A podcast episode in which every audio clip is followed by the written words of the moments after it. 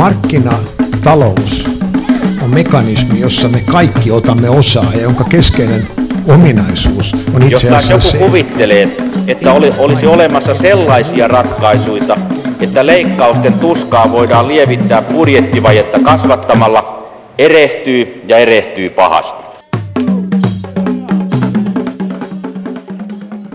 Tämän viikon hyvä talousuutinen lienee se, kun kaksi pankkia me iloitsi siitä, miten hanakasti suomalaiset olivat tarttuneet tarjoukseen lyhennysvapaasta vuodesta asuntolainoihinsa.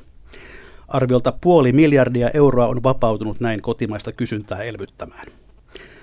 Vanha toimittaja suorastaan liikuttuu, kun ison pankin johtaja kertoo suorastaan liikuttuneensa lukiessaan asiakkaiden sepustuksia siitä, miten lyhennysvapaansa käyttävät ja mihin. No, eiköhän tämä ole kuitenkin pankilta ihan harkittu liiketoimi. Kannattaa muistaa uusvanha sanonta, velka on veli otettaessa, herttainen pikkusisko lyhennysvapaan aikana, mutta yhä veljen poika korkeampien korkojen aikana pois maksettaessa. Hyvää päivää, hyvät kuuntelijat, ja tervetuloa kesäkuun viimeisen Mikä maksaa ohjelman pariin. Grexit ja Fixit, siinä sanoja, jotka ovat vilahdelleet talouskeskustelussa viime päivinä. Enemmän on puhuttu Grexitistä, siitä joutuuko Kreikka eroamaan euroalueesta vähemmän Fixitistä, joka onkin rakkaan Paavo Väyrysemme esitys siitä, että jos Kreikka lähtee eurosta, Suomen pitäisi lähteä perässä. Jostain syystä tämä Fixit on jäänyt julkisuudessa hieman vähemmälle huomiolle. Me koitamme tänään pitää talouspuheen horisonttia hieman ylempänä ilman näitä eksittejä, ehkä sivuamme niitä hieman. Olen saanut ohjelman harvinaisen ja arvossa pidetyn vieraan. Tervetuloa taloustieteen professori Bengt Holmström Massachusetts Institute of Technologysta, eli MITstä. Kiitos. Olet kesälomareissulla Suomessa. Kuinka paljon vuodesta vietät aikaa Suomessa nykyään? Ehkä pari kuukautta vuodessa. No mitä professorin kesään kuuluu? No toistaiseksi vaan muuttamista ja, ja työntekoa. Työntekoa kesälläkin. Kyllä. No olet yhden maailman huippuyliopiston pitkäaikainen ja arvostettu professori ja lähdit Suomesta jo vuonna 1974 nuorena maisterina Asla-stipendiaattina Yhdysvaltoihin harjoittamaan jatko-opintoja. Siellä piti viipyä vuosia, sitten palata takaisin Suomeen. Paluu on viivästynyt 40 vuotta. Miksi jäit Amerikkaan? Mitä oikein tapahtui? No mä, tu- mä palasin itse, itse asiassa Eurooppaan kahdeksi vuodeksi. Olin be- vuoden Belgiassa ja vuoden Suomessa eh, tämän väitöskirjan jälkeen, mutta sitten me lähdettiin takaisin vuonna 1979 ja, ja sillä tiellä ollaan. Niin, mikä amerikkalaisessa yliopistomaailmassa houkutteli? No se on vaan hyvin paljon dynaamisempi eh, tutkimuspuolella ja, ja vaativampi ja, ja, ja mielenkiintoisempi, varsinkin siihen aikaan. Mikä aivan erityisesti oli sellainen tekijä, joka, joka, joka veti nimenomaan sinne? Tämä yhteisö. Siellä on paljon tutkijoita ja, ja siellä, siellä on tutkimuskulttuuri sellainen, että, että siihen se tempaa mukaansa. Ja, ja se tuntuu aika erilaiset olla täällä, täällä Suomessa. Ja kyllä se edelleenkin on aika pieni tämä tutkimusympäristö, mutta tietysti tämän, tämän uuden teknologian kautta niin yhteydenpito täältä Suomesta on paljon helpompaa kuin mitä se oli siihen aikaan. Niin sinulla oli kuitenkin, olisi ollut valmiiksi työpaikka Suomessa silloin 70-luvulla. Millaisen yrityssuunnittelijan A. Ahlström tuolloin menetti? No mä tein sellaista suurta eh, yritysmallia siihen aikaan. Digi, tai siihen aikaan tietokoneet oli just tulleet suureen huutoon ja, ja uskottiin, että se mullistaa kokonaan tällaisen yritystoiminnan sillä lailla, että tietokoneet kertoo mitä hyvin, hyvin laaditut optimointiohjelmat kertoo, miten yritystä pitäisi pyörittää ja se osoittautui eh, hyvin naiviksi näkemyksessä ja, ja itse asiassa minä lopetin sen ohjelman siellä Astromissa eh, puolen vuoden sisällä, koska ymmärsin, että, että ei tämä ole, ei ole mielekäs tapa edetä. Ja sitten lähdin tekemään tällaisia pienempiä, pienempiä itse asiassa vähän tällaisia spreadsheet-tyyppisiä malleja, mitä me nykyisin nähdään. No jos luonnehdin sinua niin, että olet tunnetumpi maailmalla kuin Suomessa, niin väitätkö vastaan? No en mä osaa sanoa sitä, että onko mä tunnetumpi, mutta mä teen työtä ja kyllä, kyllä tietysti omassa tiedeyhteisössä yhteisössä olen, olen ihan riittävän tunnettu. No miten luonnehtisit MITtä, millainen tiedeyhteisö se on? Jutellaan paljon, keskustellaan. Lounaalla puhutaan töistä, työasioista lähinnä ja, ja, ja, ja pohditaan maailman ongelmia kanssa. Että, e, se on se, kanssaolo on hyvin tärkeä tästä näistä netistä huolimatta. Tietysti Skypein kautta voi, voi myös käydä keskustelua, mutta kyllä se, kyllä se vanha kunnon liitutaulu tai valkoinen taulu on aivan keskeinen osa sitä työelämää. Kuinka kansainvälinen toi tuo MITin yhteisö on? No erittäin kansainvälinen. Yli puolet meidän professoreista on jostain muualta kuin Amerikasta. Ja, ja tuota, opiskelijat on, väitöskirjaopiskelijat yli puolet kanssa USAn ulkopuolelta ja sanotaan erittäin kansainvälinen. Ja tietysti vierailijoita paljon koko ajan ja siellä ei ole vain pelkästään MIT, vaan siellä on myös Harvard vieressä. Niin se kokonaisuus ja, ja useampi muu yliopisto. Boston University ja muut tällaiset, joista Suomesta tiedetään vähemmän ehkä, mutta on hyvin mainekkaita yliopistoja kanssa, että se on valtava yhteisö. No tunnet myös suomalaista yliopistomaailmaa, jos vertaat professorin työtä MITissä ja suomalaisissa yliopistoissa, niin, niin missä ovat suurimmat erot?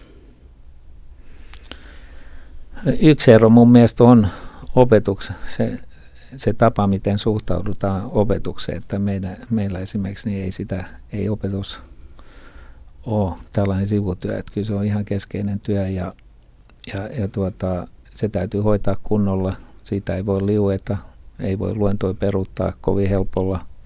Tällä ajatus, että lähtisi viikoksi pois jonnekin ja siirtäisi sen johonkin muihin aikoihin on mahdoton. Että, että se opiskelija on erittäin keskeisessä asemassa, ainakin siellä MITissä ja sanoisin Harvardissa myös ja, ja yleisesti huippuyliopistoissa, koska se, on, se, se opiskelija on asiakas ja se maksaa ja, ja, ja, ja, ja meidän maine riippuu siitä, miten hyvin me opetetaan. Siis me, koko yliopiston maine riippuu siitä. Aivan yhtä lailla tietysti kuin tutkimus. No niin kuin sanottu, työskentelet tieteen huipulla. Kuinka kovaa kilpailu siellä on?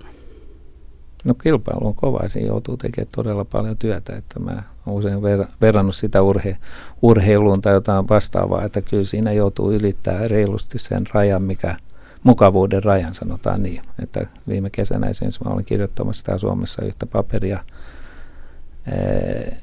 viime tingassa, niin kuin mä yleensä teen, niin, niin tuota, tuolta sain huoneen Aalto-yliopistosta ja kyllä mä olin siellä keskiyön jälkeenkin, että pisin myöhäisin aika oli poistun pol kolmelta yöllä.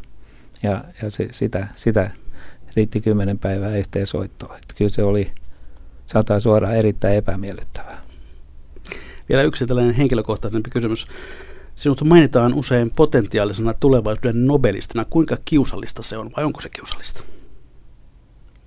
No siihen, siihen täytyy suhtautua e, tuota, e, neutraalisti. No, ennen kuin menemme noihin suurempiin talouden teemoihin, niin laittakaa nyt sitten tämä suomalainen yliopistolaitos ruotuun. Se on yksi lempiteemoistasi. Olet kritisoinut suomalaista yliopistolaitosta sanomalla, että suomalaiset ovat ylikoulutettuja alisuorittajia. Mitä tarkoitat?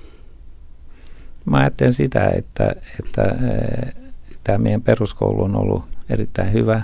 Mä uskon, että se edelleen on hyvä. Eh, sanotaan yleensäkin voi sanoa eurooppalainen lukiotaso on korkea. Sen näkee siitä, kun ne tulee opiskelijoina USAhan, niin ne pärjää yleensä varsin hyvin esimerkiksi just matematiikka ja sen tyyppiset aineet on, on keskimäärin huomattavasti korkeammalla mun mielestä kuin mitä ne on keskimäärin USAssa. Joskin pitää huomata, että USAssa on erittäin suuria eroja. Että jos me katsotaan esimerkiksi vain Massachusettsia, joka on iso, suurempi osa valtio kuin Suomi on, niin, niin tuota, populaatioltaan, niin, niin tuota, kyllä niiden ta- keskitaso on aika korkea. Mutta täällä sitten jotenkin se menetetään tai e, sitten yliopistovaiheessa, että siinä missä, missä USA otetaan ehkä vähän löysemmin tuo lukion ja sitten kiristetään kun päästään yliopistoon. Silloin se elämä alkaa varsinaisesti. Niin täällä menee niin kuin, tuntuu menevän juuri päinvastoin, että lukio on todella tiukka paikka, koska siinä on ylioppilaskirjoitus, joka on erittäin hyvä asia. Ee, mutta sitten kun päästään yliopistoon, niin sitten jotenkin tehdään kaiken näköistä. Me ollaan töissä, ollaan, aloitetaan jostain toisesta aineesta, jos ei päästä sisään ja siihen menee niin kuin valtavasti potentiaalia mun mielestä hukkaan. Mä todella katson tämän valtavaksi haaskaukseksi. No mitä pitäisi tehdä, mitä pitäisi muuttaa, jotta tämä systeemi toimisi sinun näkökulmasta tehokkaammin? Siinä täytyisi, täytyisi tuota, se täytyisi olla koulumaisempi tavallaan jos mä sen ilmaisen siinä muodossa.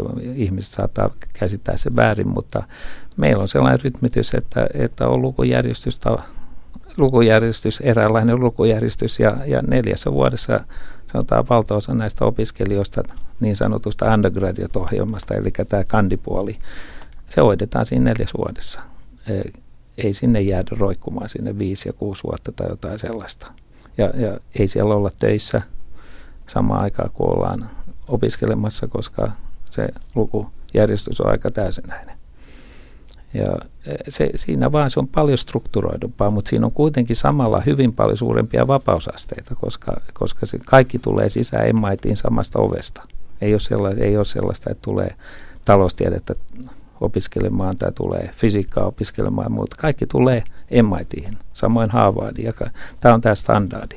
Ja sitten ajan kanssa tämän neljän vuoden aikana niin selviytyy, selviää sitten sille henkilölle, opiskelijalle, mikä on se lopullinen pääaine, niin sanottu major ja sitten mahdollisesti joitakin sivuaineita.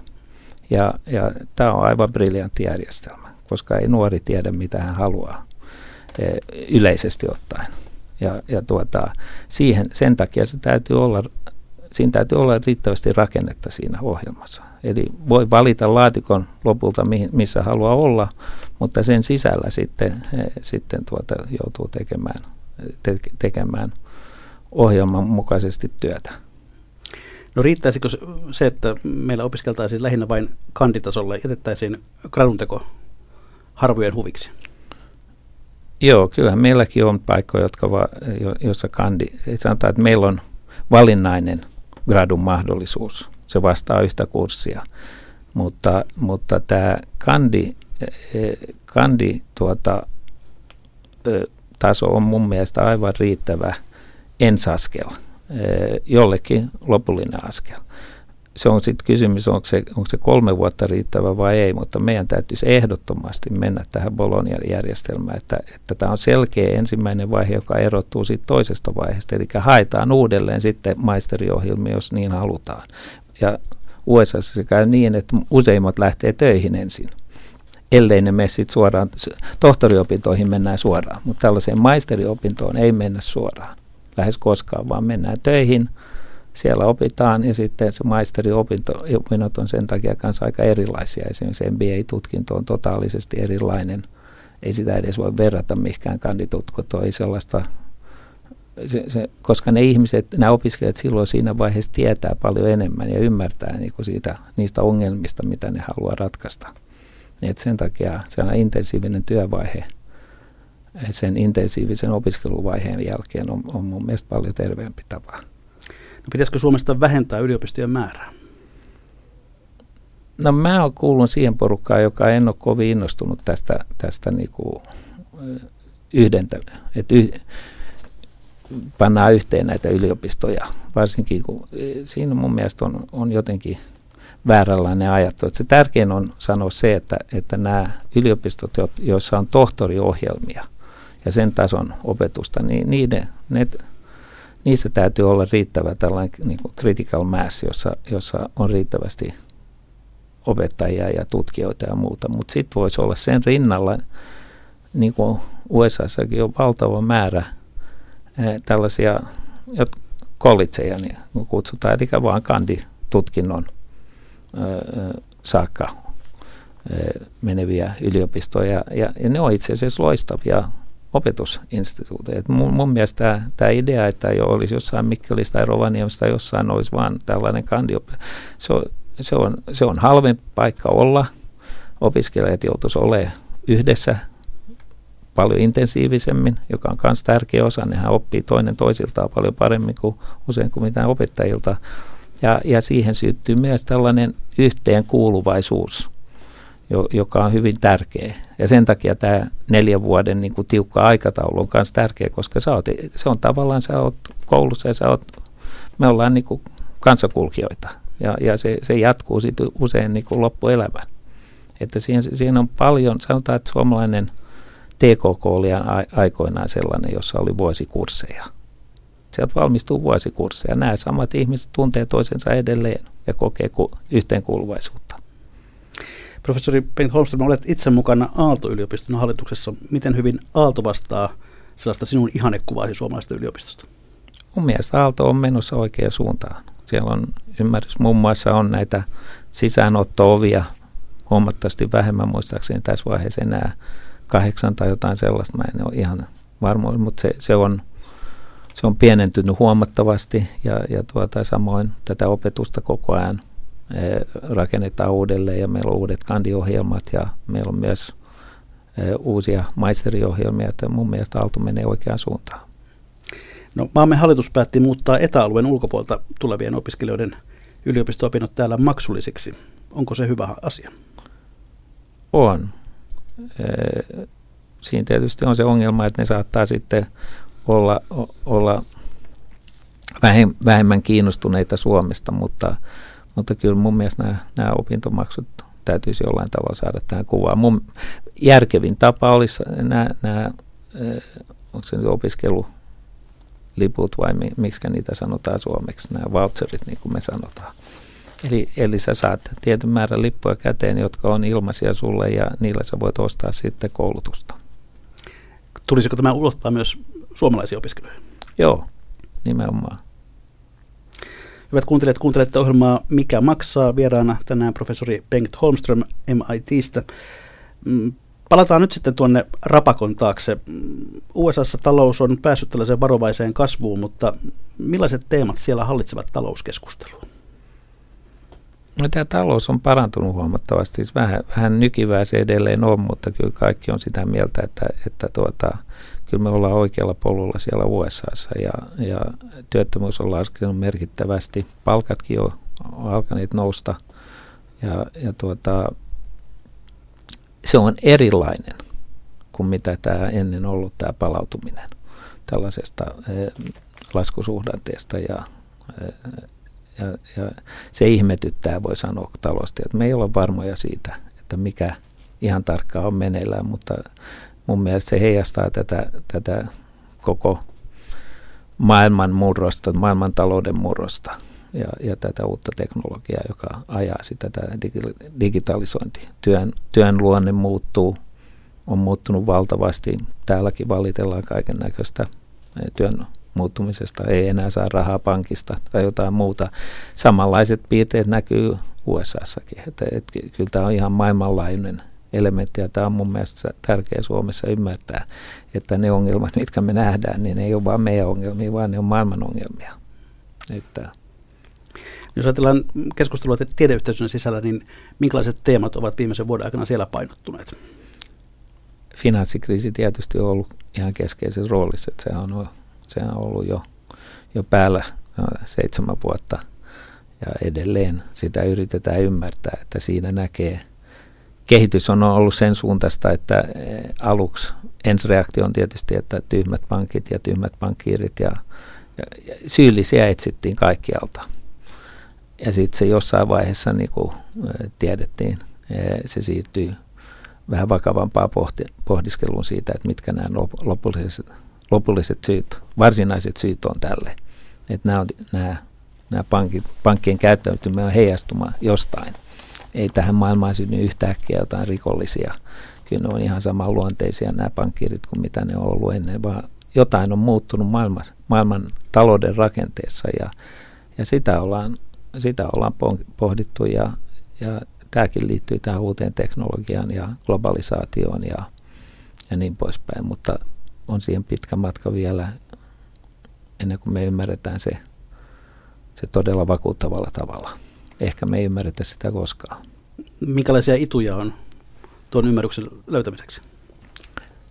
No yksi lähtö, lähtökohta, joka on, on oma tutki, mähän tutkin tätä itsekin, niin, niin on, on rahan luonne. Että miksi tässä niin kuin tavallaan etsitään uudenlaista, uudenlaisia rahan muotoja. Sen voin ilmaista sillä lailla. Ja, ja se usein johtaa liialliseen likviditeettiin, joka tarkoittaa, että ihmiset alkaa, ne tuntee olonsa rikkaiksi, varakkaiksi, niin kuin näki, näkyy myös Euroopassa. Ja sitten, sitten jossain vaiheessa tämä likviditeetti, tämä lisääntynyt kapasiteetti tavallaan tulee käytettyä loppuun ja, ja sitten tämä reaalitalous, reaalitalous ee, herää ymmärtämään, että tässä on ollut jonkinnäköisiä kuplia tai vastaavia. Että, että tämä on tämä rahan luonne ja, ja tämän likviditeetin, mikä on likviditeetti, koska se on, se on, se on itse asiassa tietoa ja uskomusta, niin että se voi hävitä sitten yhtäkkiä hyvin nopeasti. Ja sitten, eh, mikä luultiin, että on eh, talous varaa, että, että tietyt arvot oli olemassa, yritysten arvot, talojen arvot ja muuta, ne oli korkealla sen perusteella rakennettu suunnitelmia. Ja sitten, sitten yhtäkkiä usko tähän arvoon romahtaa. Et se, on, se voi tapahtua hyvin nopeasti. Ja, ja tämä on tällainen mystinen asia, sanotaan kansalaisille, että minne, minne ne miljardit hävisi tai e, Amerikan tapauksessa puhutaan, puhutaan biljooneista.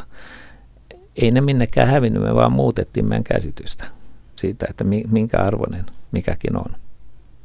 Niin tuntuu siltä, että joka kerta kun, kun on tällainen nousukausi ja kasvun aika koittaa, niin, niin silloin uskotaan, että tämä ei nyt lopu koskaan. Mutta aina se on kuitenkin jossakin vaiheessa loppunut. Kertooko tämä jotain ihmisluonteesta vai mistä? En mä usko, että ihmiset ajattelee, että se ei koskaan lopu, mutta ne ei ajattele, että se voi loppua niin dramaattisesti. Että senhän, sehän on erikoista tässä, että eihän kukaan kuvitellutkaan, että länsimaat tai kehittyneet maat koskaan joutuisi pankkikriisiin uudelleen. Se oli jonkinnäköinen teoreettinen mahdollisuus, mutta käytännön mahdollisuutta siitä. Ja tämä tietysti uskomus on yksi syy, miksi se oli sit niin dramaattista tämä, kun se tapahtui. Tässä on tämä tietynlainen paradoksi, että, että pankkimaailma perustuu, raha perustuu siihen, että ihmisten ei tarvitse tietää kovin paljon siitä, että ne luottaa siihen.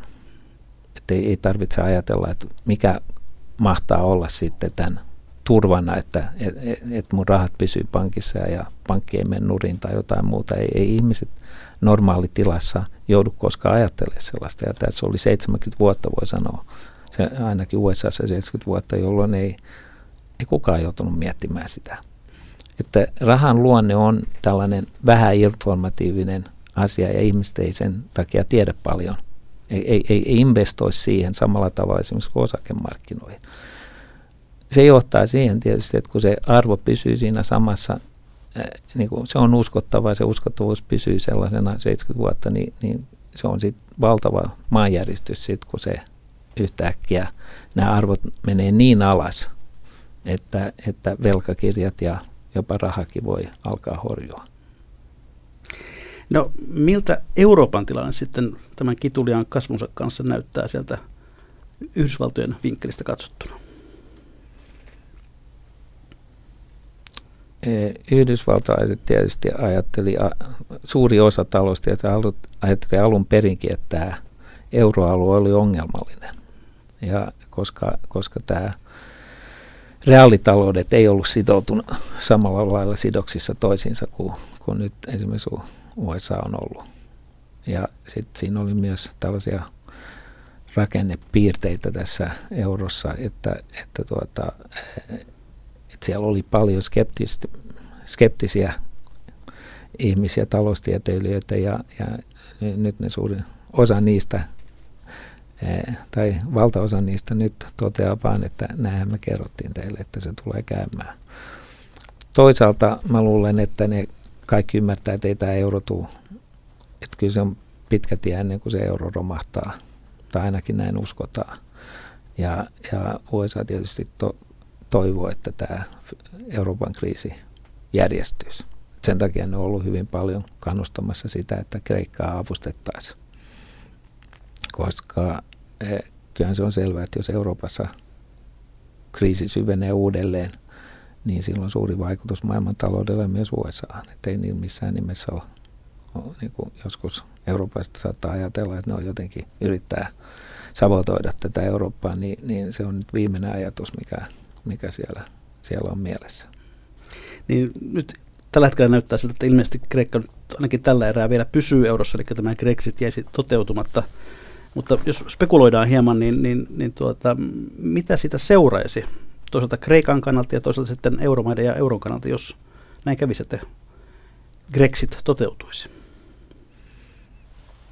Mun mielestä se on kyllä vähän turhaa oikeastaan spekuloida siitä, että mitä, mitä siitä seuraa. Siitä voi, si, siinä on niin monta polkua, Eli sitä että ei... et, et, en, en minä enkä mä usko, että kukaan muu juuri pystyy arvioimaan. Se on totaalisen katastrofin polkuja ja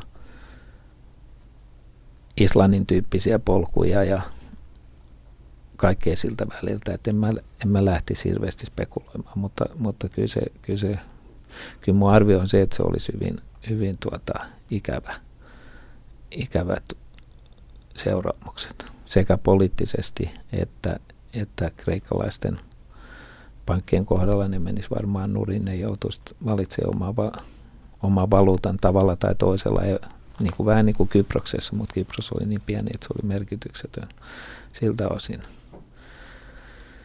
Et en, en lähtisi sitä arvailemaan. Eli, eli tavallaan se on jonkinlainen hyppy tuntemattomaan joka tapauksessa, jos, jos näin kävisi. Joo, on mahdollista siis kanssa, että sanotaan, että se on, näin jälkikäteen voi sanoa, että varmasti Kreikassa olisi ollut nyt parempi olla sen ulkopuolella. Sanotaan Ruotsin tapaa, että sen verran voi ymmärtää, mutta tämä siirtymävaihe e, tulee joka tapauksessa vaatii eurooppalaista apua.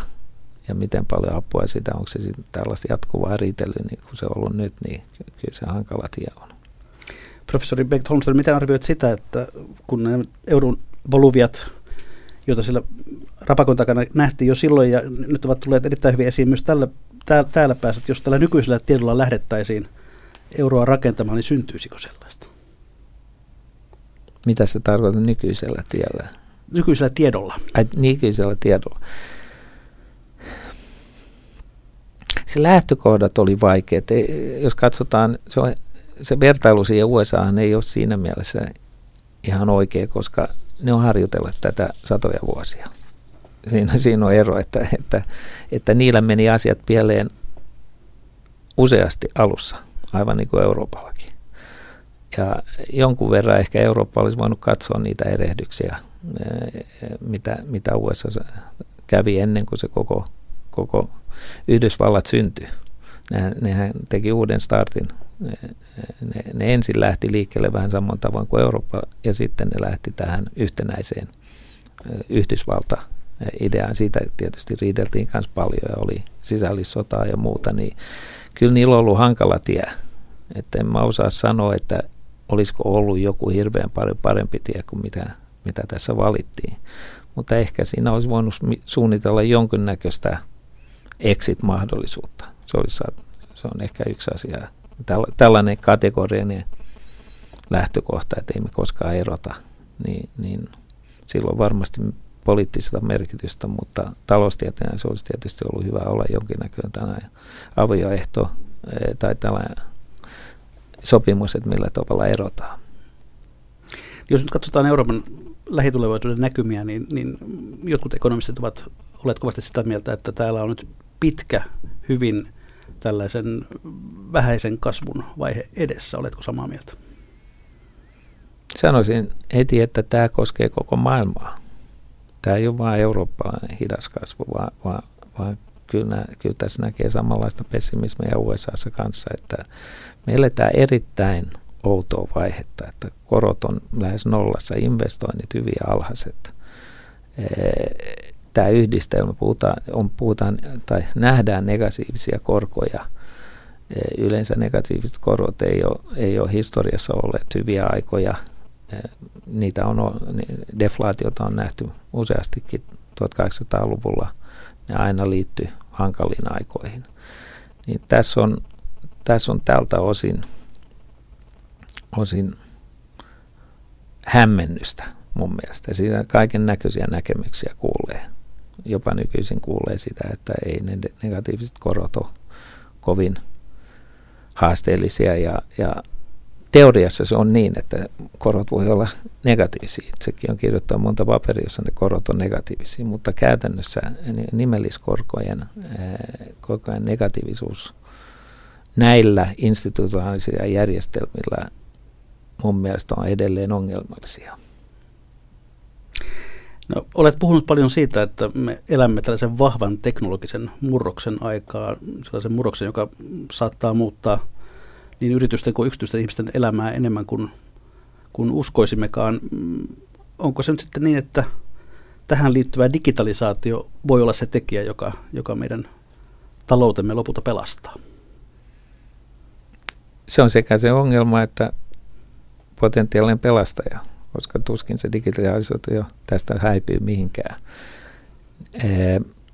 Mun mielestä se lähtee tämä, tämä koko ongelmavyyhti, jos niin voi sanoa. Että et, et maailma joutuu sopeutumaan tähän digitalisaatioon. Digita- ilman digitalisaatiota ei globalisaatio olisi tullut mun mielestä läheskään siinä, siinä skaalassa, missä se on tullut ja sillä nopeudella, millä se on tullut.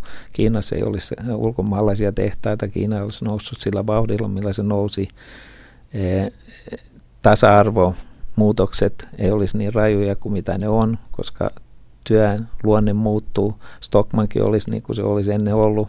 Se on joutunut digitaali, digitalisaation niin kuin jyrättäväksi Siinä on varmaan tehty myös virheitä, mutta se on selvää, että se perusongelma on ihan toisenlainen, koska ihmiset voi käydä netistä ostamassa, käydä netistä ostamassa tuota, he, he, he, näitä samoja tavaroita, mitä löytyy sieltä, sieltä Stockmanilta. Että, että kyllä nämä on valtavia haasteita, nämä, nämä sanotaan Stockman-tyyppiset ongelmat on valtavia haasteita. Ja tässä mun mielestä, kun se jos se liitetään tähän edelliseen kysymykseen, niin, niin tämä hidas kasvu ja tämä, tämä jonkinnäköinen pessimismi tai huoli tästä tulevaisuudesta liittyy mun mielestä siihen, että miten me ratkotaan, ei teknologisesti miten me ratkotaan, vaan miten me organisatorisesti ja institutionaalisesti ratkotaan se, että eletään ihan uuden teknologian kanssa.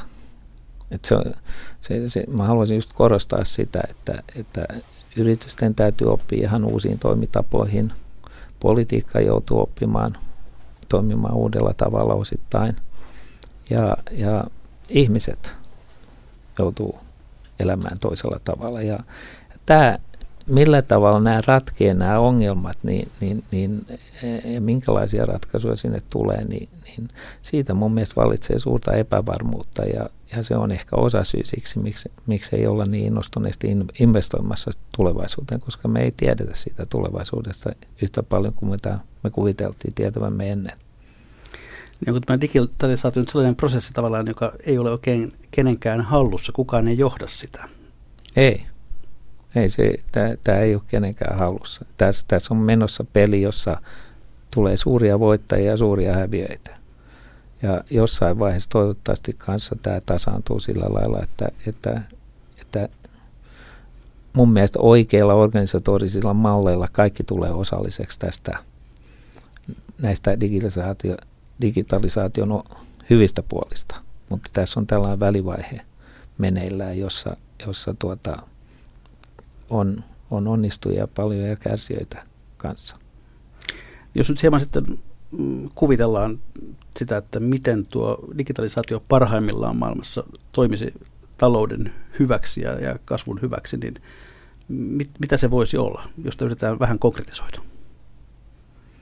Tietysti siinä on hyvää, kaikkihan me nautimme. Meillä on, meillä on älypuhelimia, me, me, me, me meitä harmittaa, että siellä ei ole enää pankkia, ihmisiä pankkikonttoreissa niin, että me voitaisiin käydä henkilökohtaisesti siellä käymässä, mutta tavallaan me kanssa. Tietysti se on hyvin mukavaa pystyä hoitamaan pankkiasioita keskellä yötä tai mihin aikaan tahansa, me ollaan koko ajan tottumassa siihen, että jos meiltä otettaisiin pois nämä älypuhelimet, niin, niin mehän ei, silloin me, to, me todella oltaisiin sekaisin, että, että me ollaan se se on vaikea sanoa, että mihin se menee, mutta yksi, yksi mielenkiintoinen konkreettinen kysymys on, on se, että mennäänkö me kokonaan tähän sanotaan digitaaliseen rahaan, eli, eli tämä fyysinen raha häviää kokonaan, joka mahdollistaa sen, että korot esimerkiksi saattaa olla negatiivisia, että, että, että ihmiset ei ryntää pankkeihin ottamaan kaikki rahansa ulos, jos ne on negatiivisia. Niin, niin tämä on yksi tällainen mun mielestä mahdollisuus, ja, ja, eli, eli joka, joka todella mullistaisi monella tavalla mun mielestä tätä meidän koko kaupankäyntiä ja olemista ja nopeuttaisi sitä, helpottaisi sitä monella tavalla ja mahdollistaisi kaiken näköistä, mutta en mä ole me ollaan aika huonoja visionäärejä taloustieteilijät. Me, me, me, me ollaan parempi katsoa taaksepäin ja ymmärtämään, että mitkä, mitkä suuremmat voimat on vaikuttanut siihen. Ja sillä lailla auttamaan ihmisiä miettimään tulevaisuutta. Mutta ei me olla hyviä visionäärejä sen suhteen, minne me mennään. Silti kiusaa vielä hieman tulla tulevaisuudella. Tähän teknologiseen murrokseen liittyy myös se, että robottien rooli tulee varmasti kasvamaan ja, ja, ja yhä useampi nykyinen työtehtävä voi siirtyä robottien tehtäväksi. Mitä siitä sitten oikein seuraa? Sä ahdistat mua todella tällä kysymyksellä. Mä en ole, mä en ole viisas tässä asiassa, mutta yksi asia esimerkiksi, jonka, jonka näkee historiaa katsomalla, on, että me ollaan, me ollaan aika hyviä sanomaan, että tulee robotteja. Siitä, siitä me, ollaan, me, me jo nähdään ne.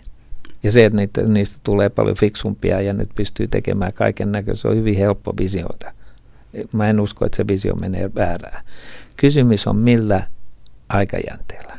Siinä meidän virheet syntyy.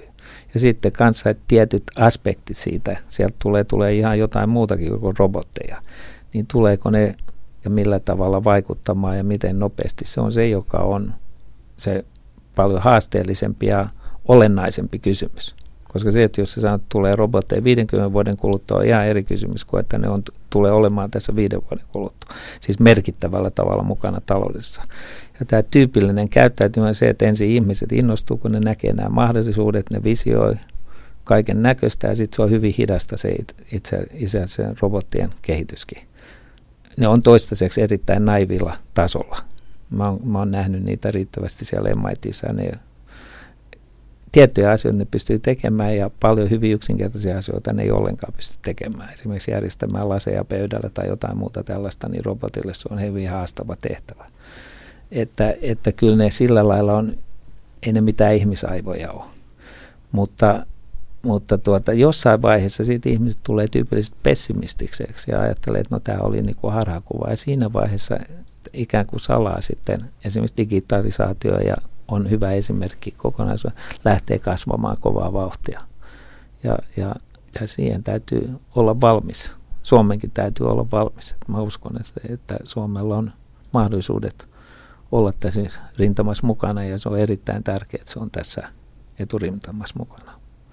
Onko tässä näin, että se mikä ehkä niin kuin eniten on uhattuna on ne työt ja tehtävät, joita suuri keskiluokka tekee? Onko keskiluokka katoamassa on. Siitä on merkkejä, että keskiluokka on katoamassa juuri siinä mielessä, että sen taloudellinen asema on heikentymässä merkittävästi. Koska tämä joukko on niitä ihmisiä, jotka, jotka on tietysti erittäin tärkeitä, mutta sanotaan, ne, ei ole, ne on operoineet kuitenkin tiety, tiettyjen struktuurien puitteissa, organisaation puitteissa. Ne on tehnyt tiettyjä töitä ja ne on tiennyt, mitä niiden kuulut. Ne on niin kuin innovoinut pienissä asioissa ehkä, mutta kaiken kaikkiaan on noudattaneet tiettyjä, tiettyjä pelisääntöjä ja, ja rutiineja.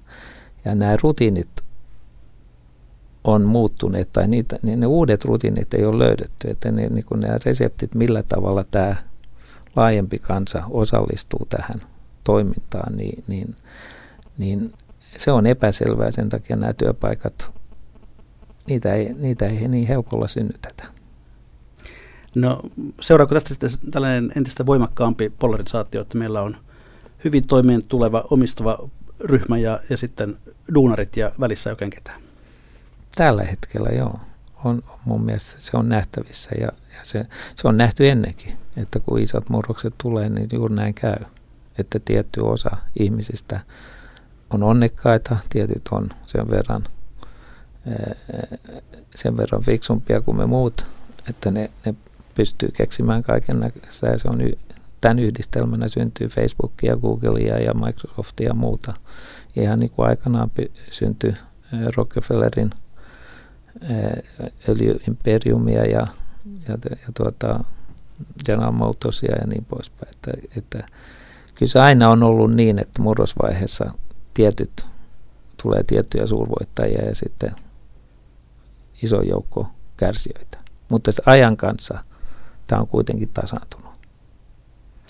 Hyvät kuuntelijat, tämä on siis Mikä maksaa ohjelma vieraana professori Bengt Holmström MITistä ja nyt käännämme katsetta hieman tänne kotomaan suuntaan. Jos tuolla mm, Euroopassa kasvu on ollut kituliasta, niin täällä Suomessa se on ollut aivan erityisen kituliasta.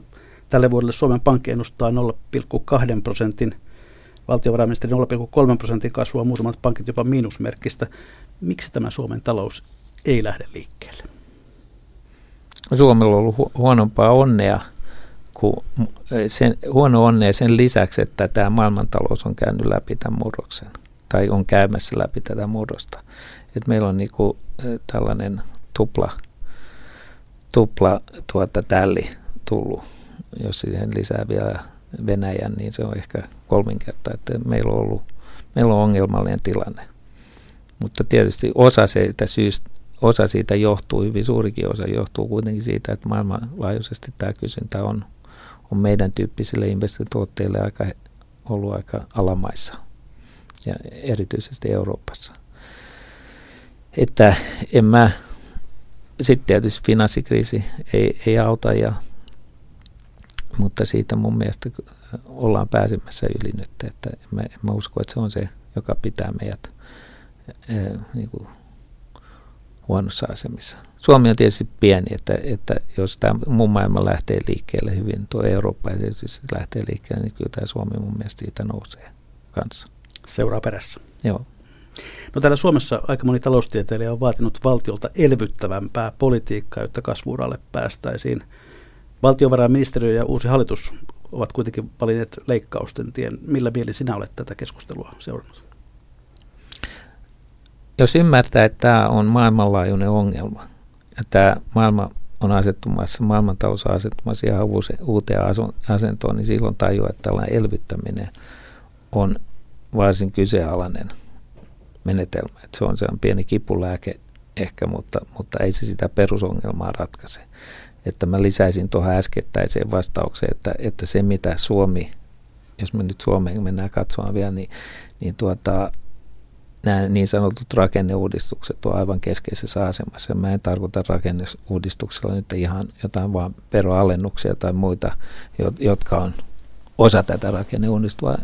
Työ ja kaikki muuttuu. Et mun mielestä ensisijaisesti täytyy, täytyy saada nämä työmarkkinat jotenkin ostavimmiksi. Ja siihen suuntaanhan tämä uusi hallitusohjelma tähtää. Ja, ja mä ymmärrän hyvin, että, että työrinneet komppani vastustaa sitä.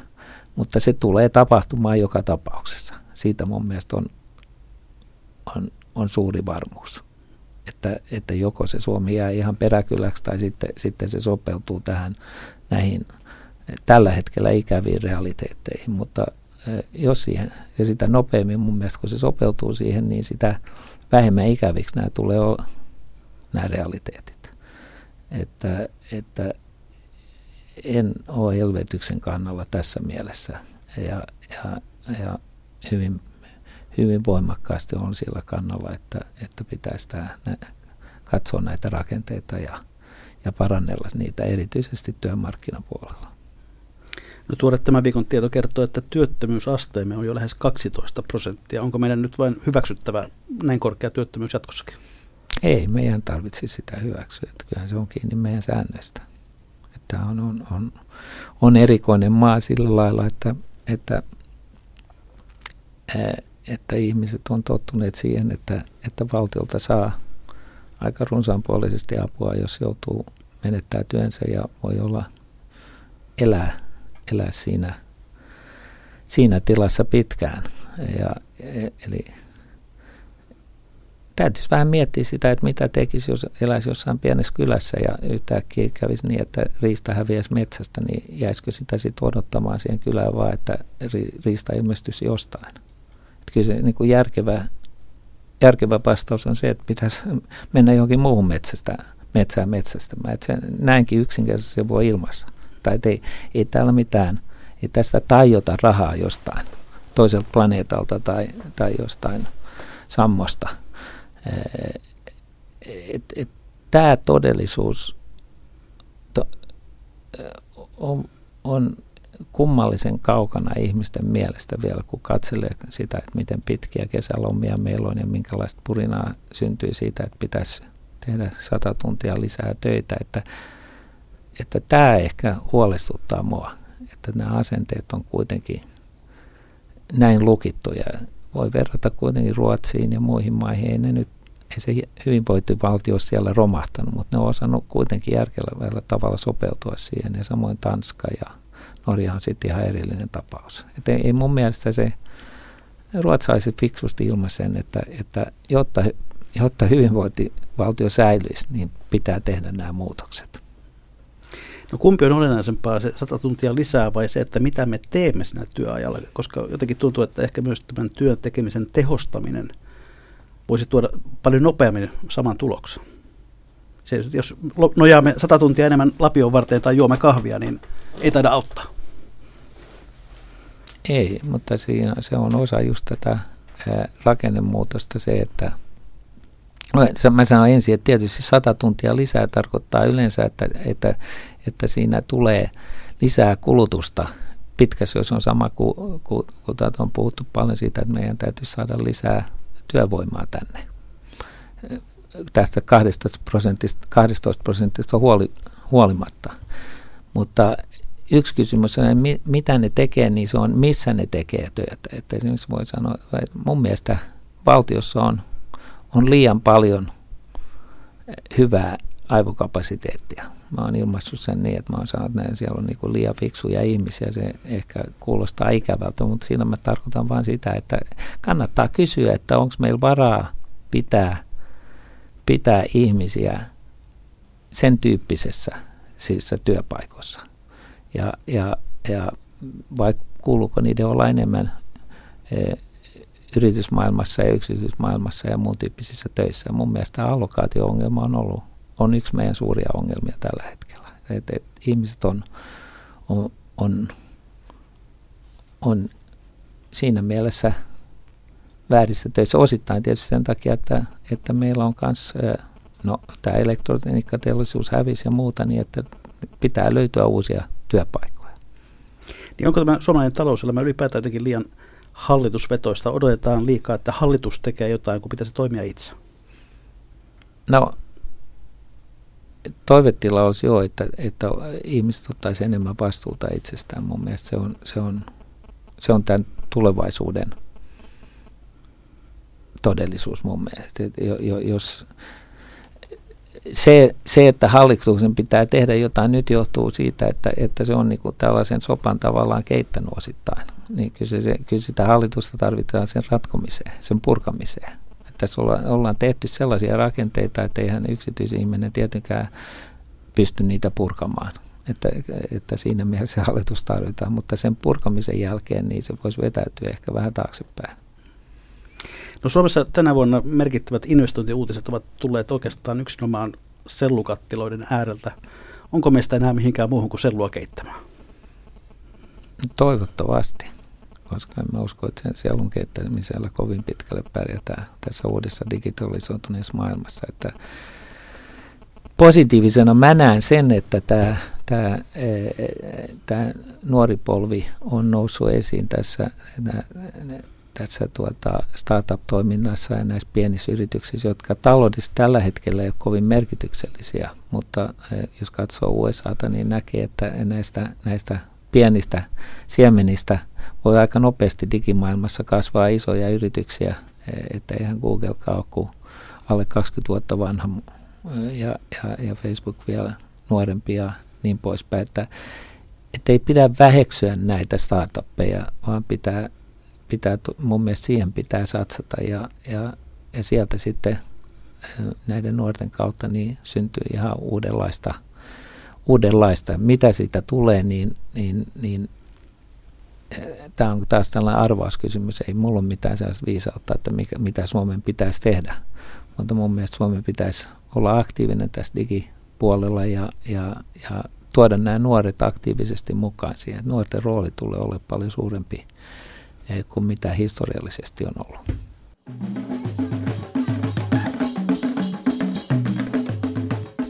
Ja sitten, hyvät kuuntelijat, on jälleen perinteiseen tapaan viikon talousviisauksien ja talousvinkkien aika. Viikon yleisön vinkin on tällä kertaa lähettänyt Tammisalon mummo, joka ilmeisesti odottelee lapsen lapsiaan sadepäiviksi kyläilemään. Hän vinkkaa näin, tämä on aika kaukana digitalisaatiosta vielä. Roskista kannattaa katsella avoimin mielin. Sieltä löytyy vaikka mitä askarteluja varten. Pahveja maalausalustoiksi, vessapaperihylsyjä kiikareiksi, viinipullonkorkkeja eläinten vartaloiksi, maitotölkkejä taloiksi tai muovipulloja soittimiksi. Näin siis Tammisalon mummo. Professori Bengt Holmström, mikä on sinun viikon talousvinkkisi tai talousviisautesi? No se on vähän samansuuntainen kuin tämä mummon vinkki. Että mun mielestä mun kehotus olisi, että ihmiset oppis imitoimaan tai oppis muilta enemmän. Ettei, ettei kuviteltaisi, että, että pitäisi itse aina keksiä jotain ihan uutta. Vaan ensiaskel innovaatioon on se, että, että lähtee maailmalle tai miksei Suomeen katsomaan, mitä muut tekee ja mitä fiksua tehdään. Ja, ja mä kehottaisin suomalaisia lähtemään paljon aktiivisemmin ulkomaille oppimaan. Ja kaikkea ei tarvitse keksiä itse. Ehdottomasti ei. Ö, niin, hyvät kuuntelijat, laittakaa tekin hyvä jälleen kiertämään ja jakakaa tätä talousviisautta toisillenne meidän kauttamme. Lähettäkää näitä vinkkejä tänne minulle, millaisia vain, isoja tai pieniä. Sähköpostitse osoitteeseen juho-pekka.rantala.yle.fi tai ihan perinteisessä postissa postilokero 88 00024 Yleisradio parhaat pääsevät mukaan aina sitten tuleviin lähetyksiin. Ja tähän samaan osoitteeseen voitte toki lähettää myös vaikkapa jopa ohjelmaideoita tai kysymyksiä siitä, mihin haluaisitte jatkossa vastauksia. Kiitoksia professori Bengt Holmström vierailusta. Kiitos. Kiitoksia kuuntelijat. Mikä maksaa, sitä ihmetellään jälleen viikon kuluttua.